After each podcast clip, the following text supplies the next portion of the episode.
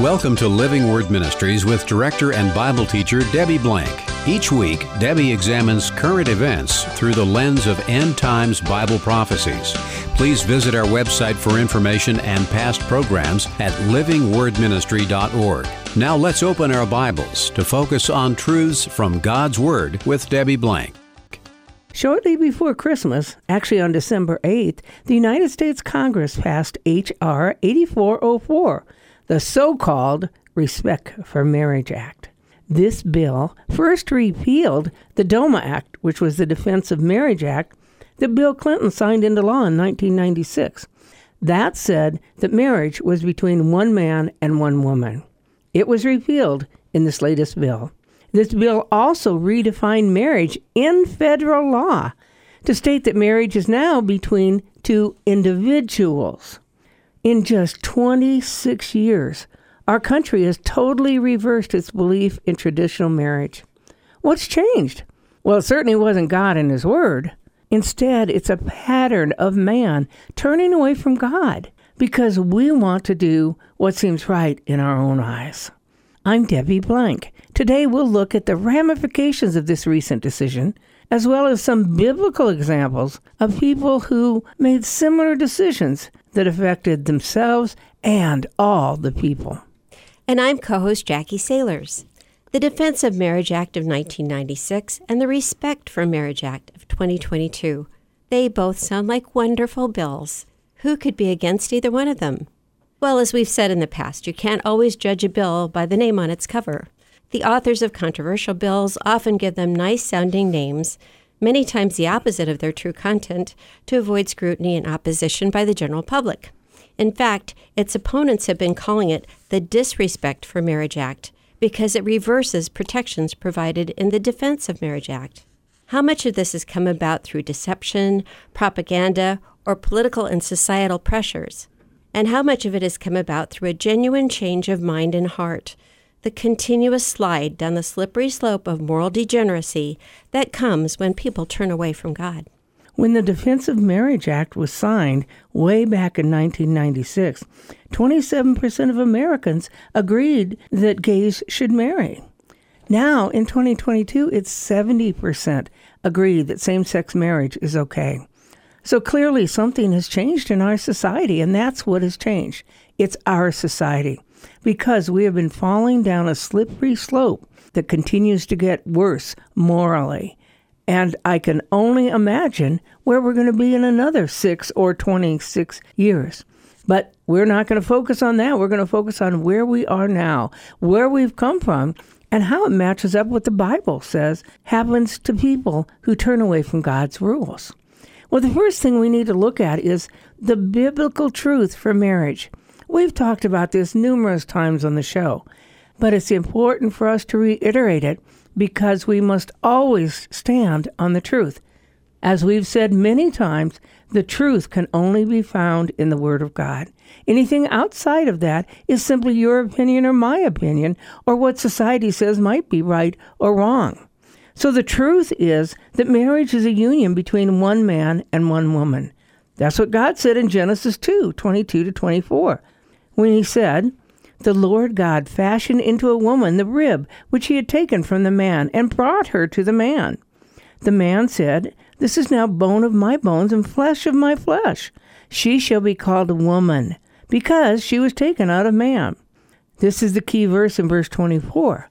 For this reason, a man shall leave his father and mother and be joined to his wife, and they shall become one flesh. Now, it not only says there that a man was joined to a wife, a woman, who had been explained in the previous verses, but it says they shall become one flesh. All we have to do is look at the bodies biologically, and we can see that God clearly made man and woman to have a sexual relationship. It wasn't designed any other way. And it wasn't just God who said this in Genesis 2, that's enough. But Jesus reiterated the exact same thing in Matthew 19 verse 5 when he quoted Genesis 2:24. Thus Jesus was upholding marriage between one man and one woman.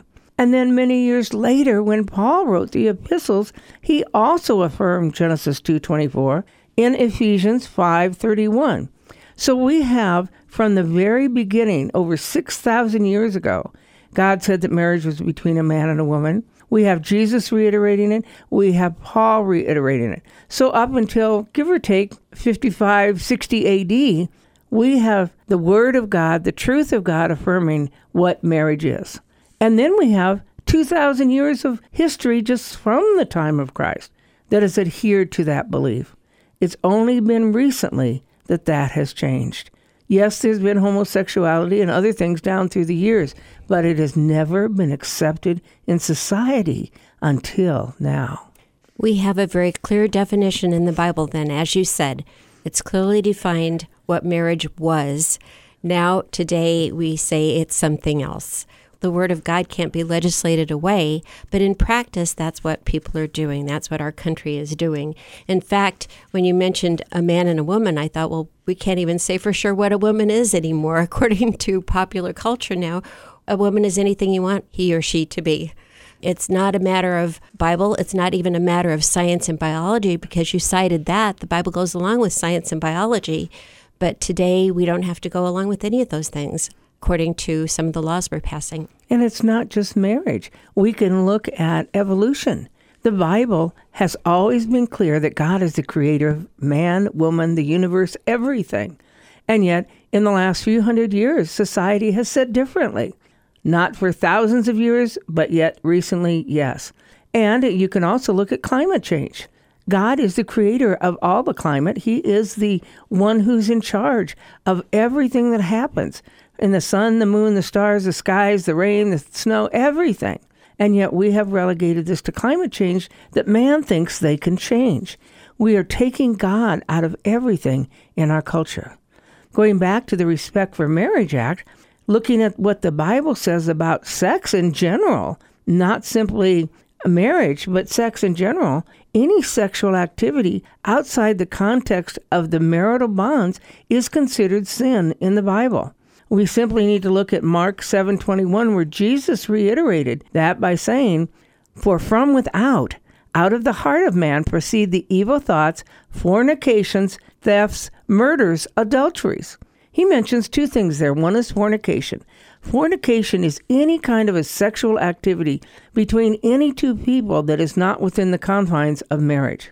Adultery deals with a sexual relationship between someone who is married and someone who is or isn't married. But it deals specifically with the marital bond and someone having a relationship outside that bond. Jesus says it's wrong. That means that living together before marriage isn't right. That means having a relationship with a person because you like them and deciding to have a sexual relationship, that's not right in God's eyes. Is God trying to spoil our fun? Absolutely not. God is trying to keep us pure pure and holy as He is holy.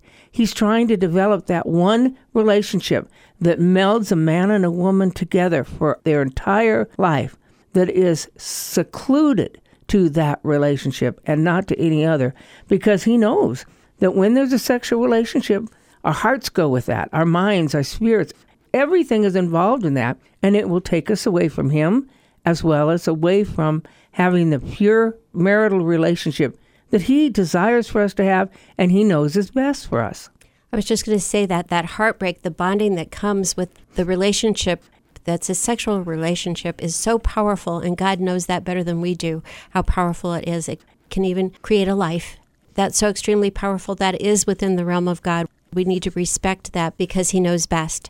And I often think back to when did we stop calling heterosexual sin sin? Because I think that's where we went wrong looking back to where people are saying, well, it's not really fair to criticize homosexual relationships because you think that what you do is just fine. And there's a point to that. Heterosexual sin is sin every bit as much as any kind of other heterosexual, homosexual, any other kind of sin. And we need to get back to recognizing that before we can judge somebody else. That's right. So we have, first of all, that marriage is between one man and one woman, according to the Bible. Secondly, we have Jesus' own words that any sexual activity outside of marriage is wrong. And then we have the biblical principle that same sex relationships are an abomination to God. Throughout the whole Old and New Testament, we see that. Leviticus 20:31 says, "If there is a man who lies with a male, as those who lie with a woman, both of them have committed a detestable act. They shall surely be put to death." It's reiterated in 1 Corinthians 6 9 when Paul says, Or do you not know that the unrighteous will not inherit the kingdom of God? Do not be deceived. Neither fornicators, nor idolaters, nor adulterers, nor effeminate, nor homosexuals. And he goes on to list several other things there shall inherit the kingdom of God. That's a pretty strong statement. If we choose to go away from God's principles on this earth, then we will spend eternity away from God. Finally, in 1 Timothy 1:10, we're told, "And immoral men and homosexuals and kidnappers and liars and perjurers and whatever else is contrary to sound teaching." And there Paul was making it clear that homosexuality is contrary to sound teaching. So we know that the God's word is absolutely clear that what we're seeing in the so-called Respect for Marriage Act is against the word of God. And the fact of the matter is God has never changed. His word has never changed. His original decision about marriage has never changed. So, what we're seeing in our country right now is wrong in God's eyes. It's wrong in anyone's eyes who follows the word of God. And when people try to twist scripture to make you think that there may be examples of homosexual marriage or relationships in the Bible, it's really not true. It really is a twisting of it. I know people have brought up David and Jonathan, and the word for love there is just a general word for love. It is not necessarily any kind of romantic love. It says, even if you love a bowl of food, you know, it's that kind of a word. And so it was certainly a friendship. It was a deep friendship, but it was in no way, there's no evidence that it was a sexual relationship whatsoever. So that's twisting God's word. And on the other hand, you have the story of Sodom and Gomorrah, where it was clear that that was a sexual relationship that the men of Sodom were participating in. And what happened? God destroyed that city because of their sin. So here we have our country turning away from God. What are going to be the ramifications of this particular bill? Well, first of all, it destroys the nuclear family. The family is one of the most important institutions instituted in the Word of God. And yet we're destroying it because we're saying the nuclear family is anything we want it to be now, as long as it's two individuals. But again, the nuclear marriage is our foundational institution. Society needs 2.1 children born by any woman in order to maintain our national population size. Well, and the more single families we have, the more homosexual families we have, or same sex families, the less children we're going to have, which means that we will not be able to maintain our population here in the United States, and we're not going to be able to maintain it in the future. A Pew Research study of 2019 shows that the United States back then had the highest rate of children living in single parent households in any country in the world. In 2010, and it's changed a lot since then, 40.7% of births were to single women. What happens to children when they grow up in a household that does not have a man and a woman? they do not have an understanding of the male psychology and the female psychology. They don't have the balance there between left brain and right brain, between love and discipline. All the balances we need by having a two parent family, we are not having now. And that balance is important to both boys and girls as they're being raised. Boys need a mom and a dad. Girls need a mom and a dad. They need those influences, that balance when we consider, too, that there's a lot of other ramifications to this bill. There is not a clause in there that will allow religious based organizations to be free from persecution. Yes, there is a statement, but it's very broad and it really doesn't allow organizations like ours to be free to speak the truth of the Word of God. However, I can tell you, we will continue to speak the truth of the Word of God, no matter what the ramifications because that's what we stand on is truth, not on our society, but on truth. There's concerns about tax exempt status for adoption and foster care agencies with this new bill, as well as this legislatively cementing the anti family policies that we've talked about. This new bill, according to the Family Research Council, won't provide protection to, again, nonprofits like we are that are religious groups, religious schools, wedding vendors, business owners outside the wedding context, and even civil servants Can you imagine, since this is the law of the land, that anyone who works for the government is going to be required to do things that are against their conscience and against their personal beliefs? So we are falling down this slippery slope of turning away from God and of potentially losing our civil liberties that we have from the Constitution. We have to ask ourselves, how did we get here? Well, we've got a long list of how we got here, but some of the main points go back to 1962 when the Penal Code was revived, allowing homosexuality when previously it had been punishable by imprisonment. In 1962, prayer was taken out of the schools. In 1963, Bible reading was taken out of the schools. In 68, the Supreme Court struck down a law criminalizing the teaching of evolution, which opened the door to teaching evolution in the schools and got rid of God. Of course, we have Roe v. Wade in 1973.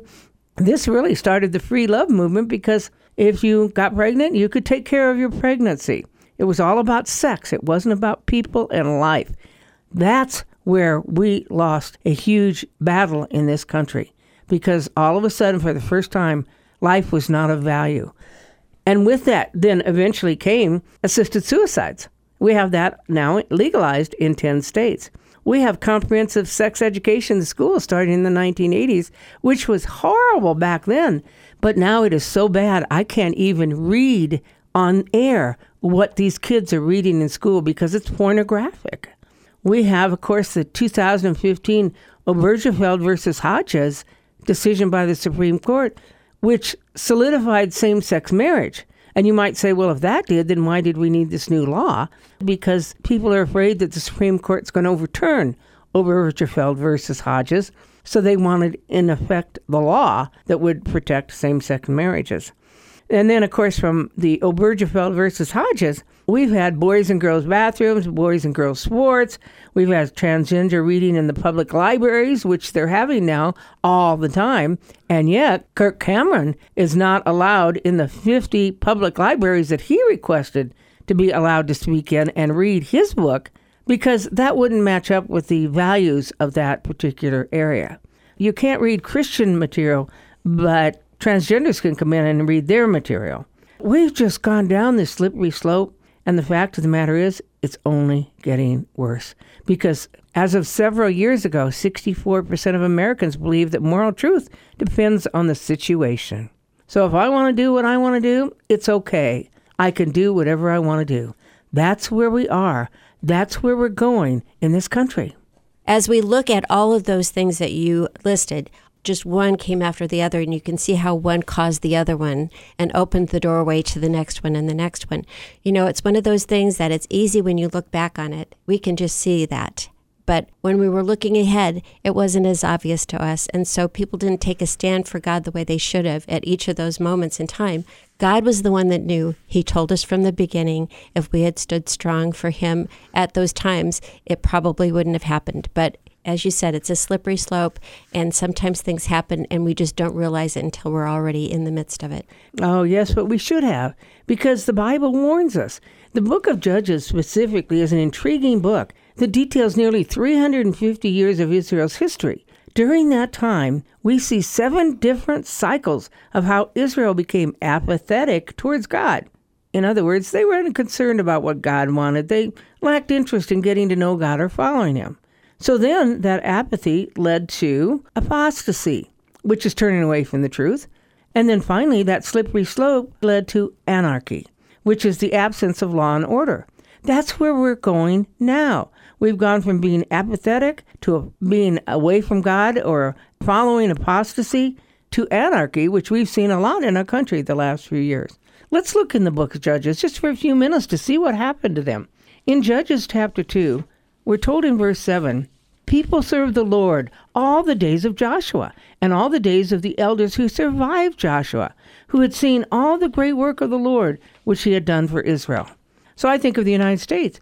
Our people followed God because of all of the founding fathers of people who first came over on the Mayflower, their relationship with God, the way they trusted Him, the way our country was built, the laws that we developed. We followed God. That's what they did at that time after Joshua. But then it says in Judges 2:10, and all that generation also were gathered to their fathers. And there arose another generation after them, who did not know the Lord, nor yet the work which he had done for Israel. So we have a third generation here. In our case, it might be a 10th or 12th generation. Here we are down from our founding fathers who don't know the Lord, who don't have that nationalistic fervor and don't have that spiritual fervor from the Lord. That's what happened then. That's what happened now. So when they got to that third generation, what did they do? It tells us then in Judges chapter 2 verse 11, then the sons of Israel did evil in the sight of the Lord and served Baals. That's other gods. We don't serve other gods when it comes to worshiping little statues usually, but our gods are power and money and sex and all the other things that are out there that take us away from God. So they did evil. That's what we're doing. They started worshiping other gods rather than God. It says in verse 12, And they forsook the Lord, the God of their fathers, who had brought them out of the land of Egypt. And they followed other gods from among the gods of the people who were around them. And they bowed themselves down to them. Thus they provoked the God to anger. That's what we're doing. Exactly what we're doing in our culture. Verse 13 says, So they forsook the Lord and served Baal and Asherah What's the consequence of that? In verse 14, and the anger of the Lord burned against Israel, and he gave them into the hand of plunderers who plundered them, and he sold them into the hands of their enemies around them, so that they could no longer stand before their enemies. Now that is a sobering statement.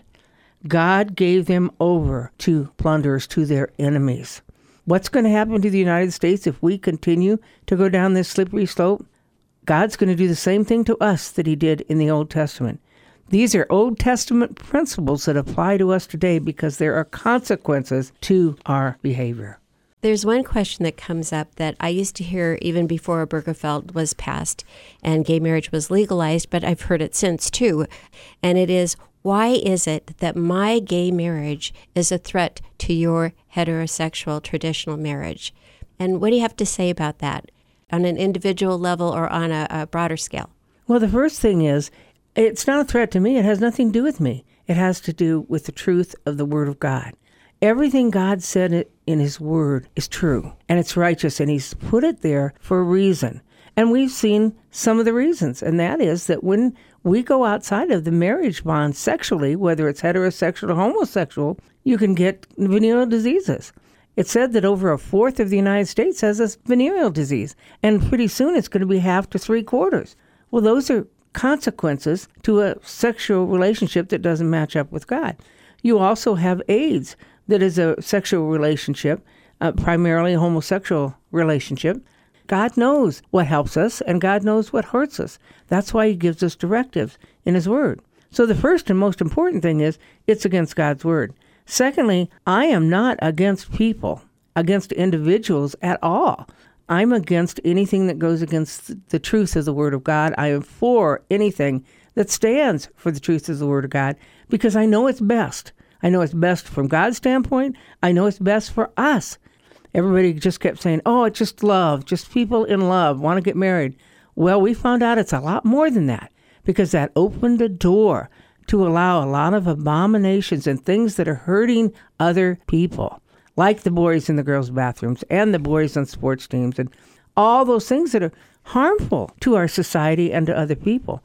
So when we deviate from God's perfect plan, there are major consequences any deviation, I guess, in the nautical world, if you're just deviating by just a little bit of part of a degree, that ship is going to go way off course.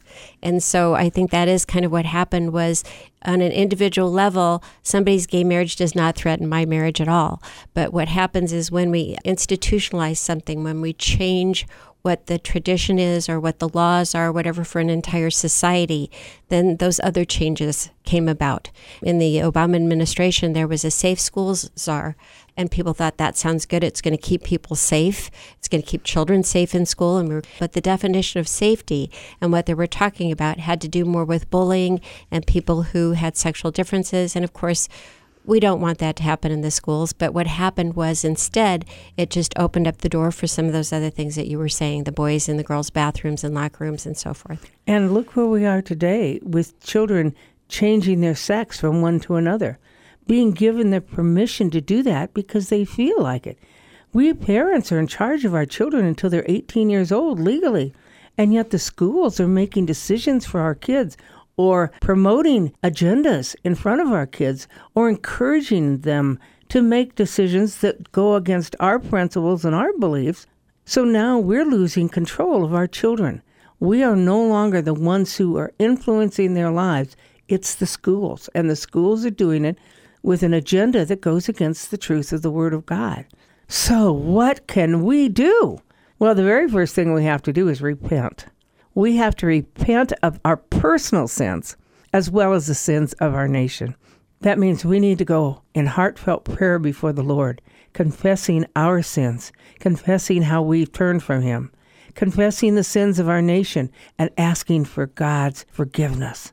And then being willing to make the decisions in our lives that will change any behavior that we've had that is against God's directive.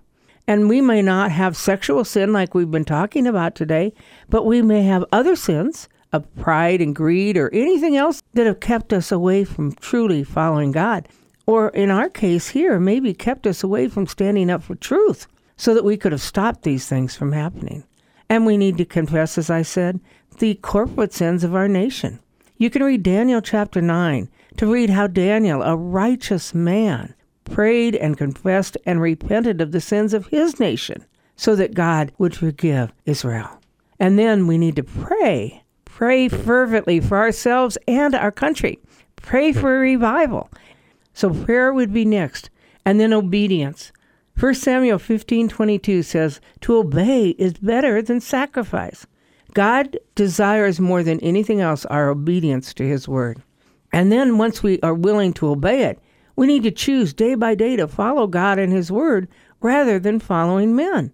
Now, I know that's hard sometimes because many of us have family members who are in the homosexual community or who believe things differently than we believe.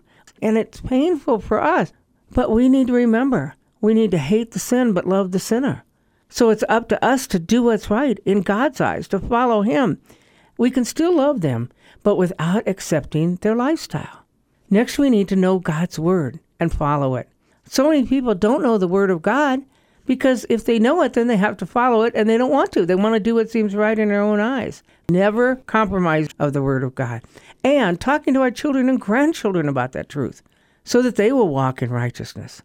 We also need to consider some proactive things like writing our political leaders, educating ourselves on what's going on in these issues. We need to do something and we need to share and stand on our convictions because if we don't then we will experience the same thing that God said in Judges 2:14 when he turned that nation of Israel over to their enemies because they turned from God. Thank you for joining us today on Living Word Ministries with Debbie Blank. This is a listener supported show. If you'd like to support this program or contact Debbie Blank, you may do so at P.O. Box 540003, Omaha, Nebraska 68154, or visit our website at livingwordministry.org. Please tune in each week at this same time for Living Word Ministries with Debbie Blank.